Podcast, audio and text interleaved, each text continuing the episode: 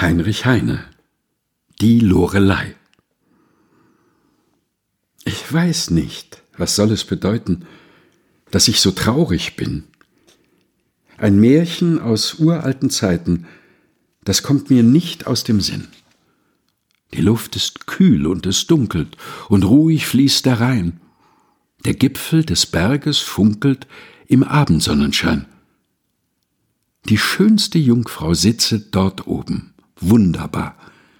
Ihr goldenes Geschmeide blitzet, sie kämmt ihr goldenes Haar, sie kämmt es mit goldenem Kamme und singt ein Lied dabei.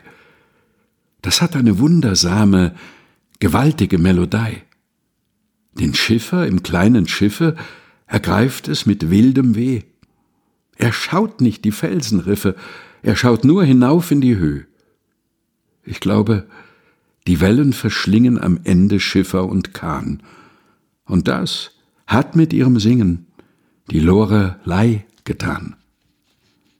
Heinrich Heine, Die Lorelei, gelesen von Helga Heinold.